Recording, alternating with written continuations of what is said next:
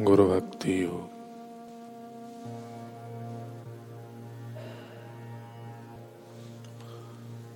अनुकूल होने का विरल गुण बहुत कम लोगों में होता है।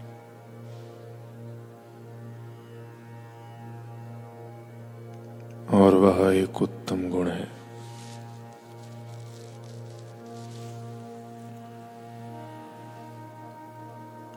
उसके द्वारा शिष्य अपना कैसा भी स्वभाव हो, फिर भी वह अपने गुरु के प्रति अनुकूल बनता है।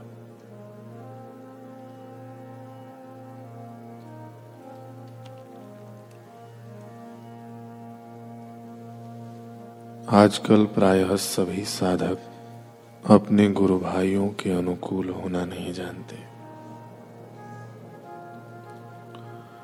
शिष्य को अपने गुरु के अनुकूल होना और उनसे हिल मिल जाना चाहिए। गुरु भक्ति जगाने के लिए नम्रता और आज्ञा पालन के गुण ज़रूरी हैं।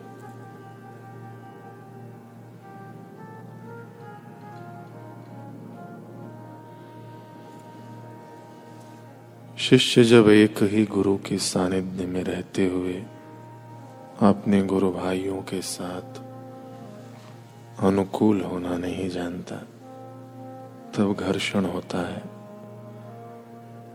और वह अपने गुरु को नाराज़ करता है।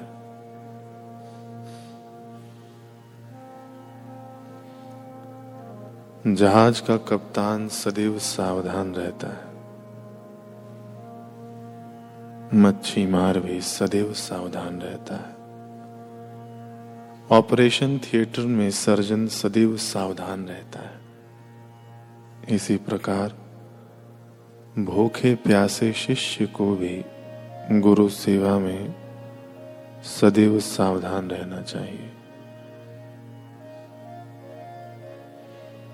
अति नींद करने वाला जड़ स्थूल का है, निष्क्रिय। आलसी एवं मूर्ख मन का शिष्य गुरु संतुष्ट हो। इस प्रकार उनकी सेवा नहीं कर सकता।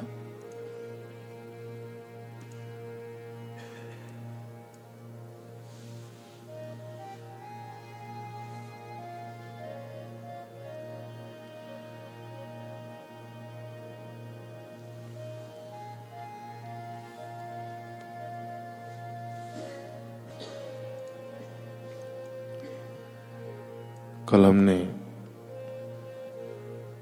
श्री रामानुजाचार्य जी का प्रसंग सुना। तिरुमाला की पर्वतों में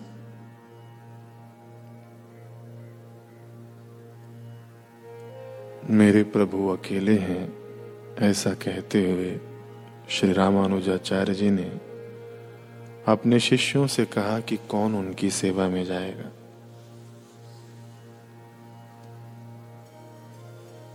शिष्यों ने उत्तर दिया कि, गुरुदेव, आपका सानिध्य छोड़कर हम भला कैसे रह सकते हैं? हम कैसे जा सकते हैं?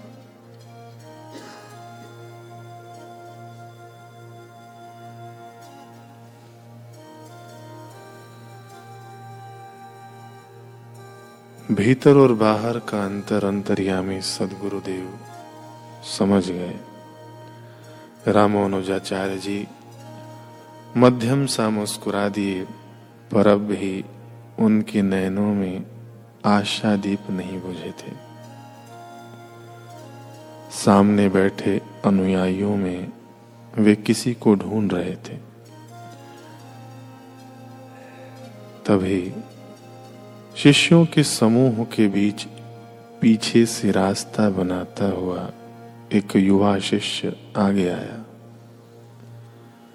मात्र सोलह सत्रह साल का। नाम था अनंत। वह हाथ जोड़कर बोला, मैं तिरुमाला जाने को सज्ज हूँ। गुरुदेव, बस आप भी सूक्ष्म रूप से मेरे साथ रहना और मेरे साथ चलना। श्री रामानुजाचार्य में प्रसन्नता की सघन घटाएँ उमड़ पड़ी। जो गरज कर कह गई, तू है मेरा।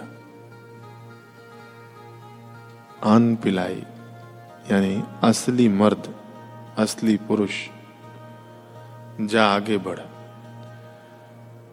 तिरुमाला के जीर्णोद्धार की नींव तू रखेगा।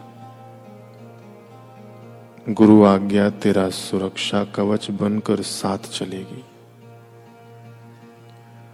अगले ही दिन संकल्पवान अनंत तिरुमाला की दुर्गम यात्रा पर बढ़ चला। परिस्थितियों की सारी विषमताएँ एवं विकटताएँ अपने स्थान पर थी, पर अनंत के हृदय में गुरु आज्ञा की उमंग इतनी विराट थी कि कोई भय उसके अंदर प्रवेश नहीं कर पाया। अपने सदगुरु का सूक्ष्म हाथ पकड़कर मन ही मन उनसे बातें करता हुआ, वह हर डगर, हर कठिनाई लांग गया। लंबी यात्रा के बाद गुरु की ममता के साय तले। गुरु की ममता के साय तले। आखिरकार वह मंदिर के अस्त व्यस्त और सुनसान परिसर में पहुँच ही गया। उसने एक छोटी सी कुटीर छायादार वृक्षों के झुरमुट के नीचे बनाई। फिर जुट गया गुरु के सृजन अभियान में फावड़ा और हल लेकर अकेले लग गया, धरा खोदने, ताकि मंदिर के आसपास की मिट्टी उपजाऊ बने। जिस पर रंग बिरंगे पुष्पों की बगिया खिल सके, कुछ स्थलों को उसने गहरा खोदा ताकि सरोवर बन सके। एक दिन इसी उपक्रम में अनंत जी जान से लगा हुआ था। हाथ खुदाई में संलग्न थे। मन गुरुदेव रामानुज का मीठा एहसास संजोए हुए था। इतने में पीछे से एक आहट हुई। एक बलिष्ठ पुरुष अनंत के सामने आ खड़ा हुआ। कहते हैं कि यह भगवान वेंकटेश्वर का साकार प्राकट्य था, जो एक रुष्ट पुष्ट मजदूर का रूप धारण करके आए थे। गुरु भक्त पर रीझ कर उसके सेवा कार्य में हाथ बटाने प्रकट हुए थे।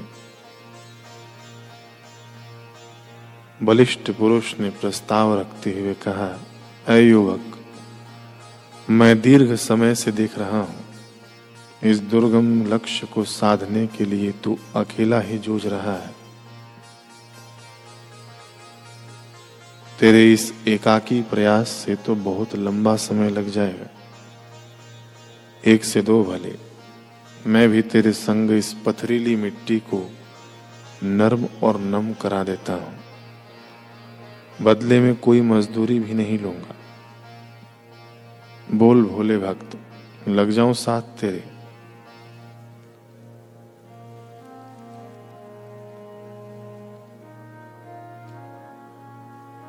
फावड़ा चलाते चलाते अनंत ने कहा, ऐसे कैसे? क्या मेरे गुरुदेव से अनुमति लेकर आए हो?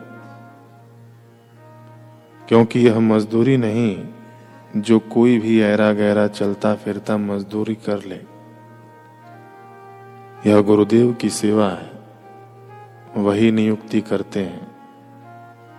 वे ही सूक्ष्म रूप से मेहनताना देते हैं।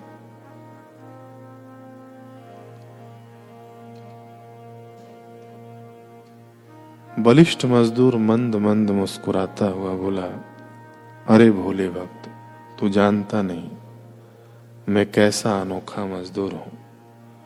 मेरे हाथों में जादूगरी है, दो चार फावड़े चलाऊँगा कि ठंडे पानी की धाराएँ फूट पड़ेंगी। एक ऐसी फूंक मारूँगा कि दूर दूर के फूलों के बीज और मकरंद तिरुमाला की इस सातवीं चोटी पर इकट्ठे हो जाएँगे। चुटकियों में यहाँ स्वर्ग से सुंदर बगिया पल्लवित दिखेगी। समझा?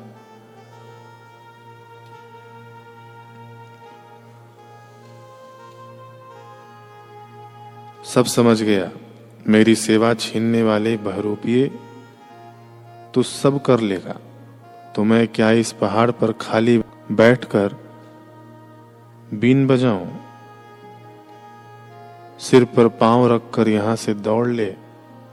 अब यहाँ खड़े मत रहे। अनंत का रोष प्रत्यक्ष था। वह लोभ के पासे पलट चुका था। बड़ी बड़ी आँखें करके उस रुष्ट पुष्ट बलिष्ठ पुरुष को देख रहा है।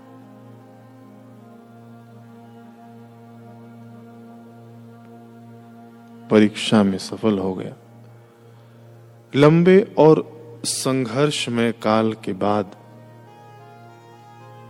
तिरुमाला परिसर का कायाकल्प हो गया। झाड़ झंखाड़ की जगह पुष्पित वाटिकाओं ने ले ली।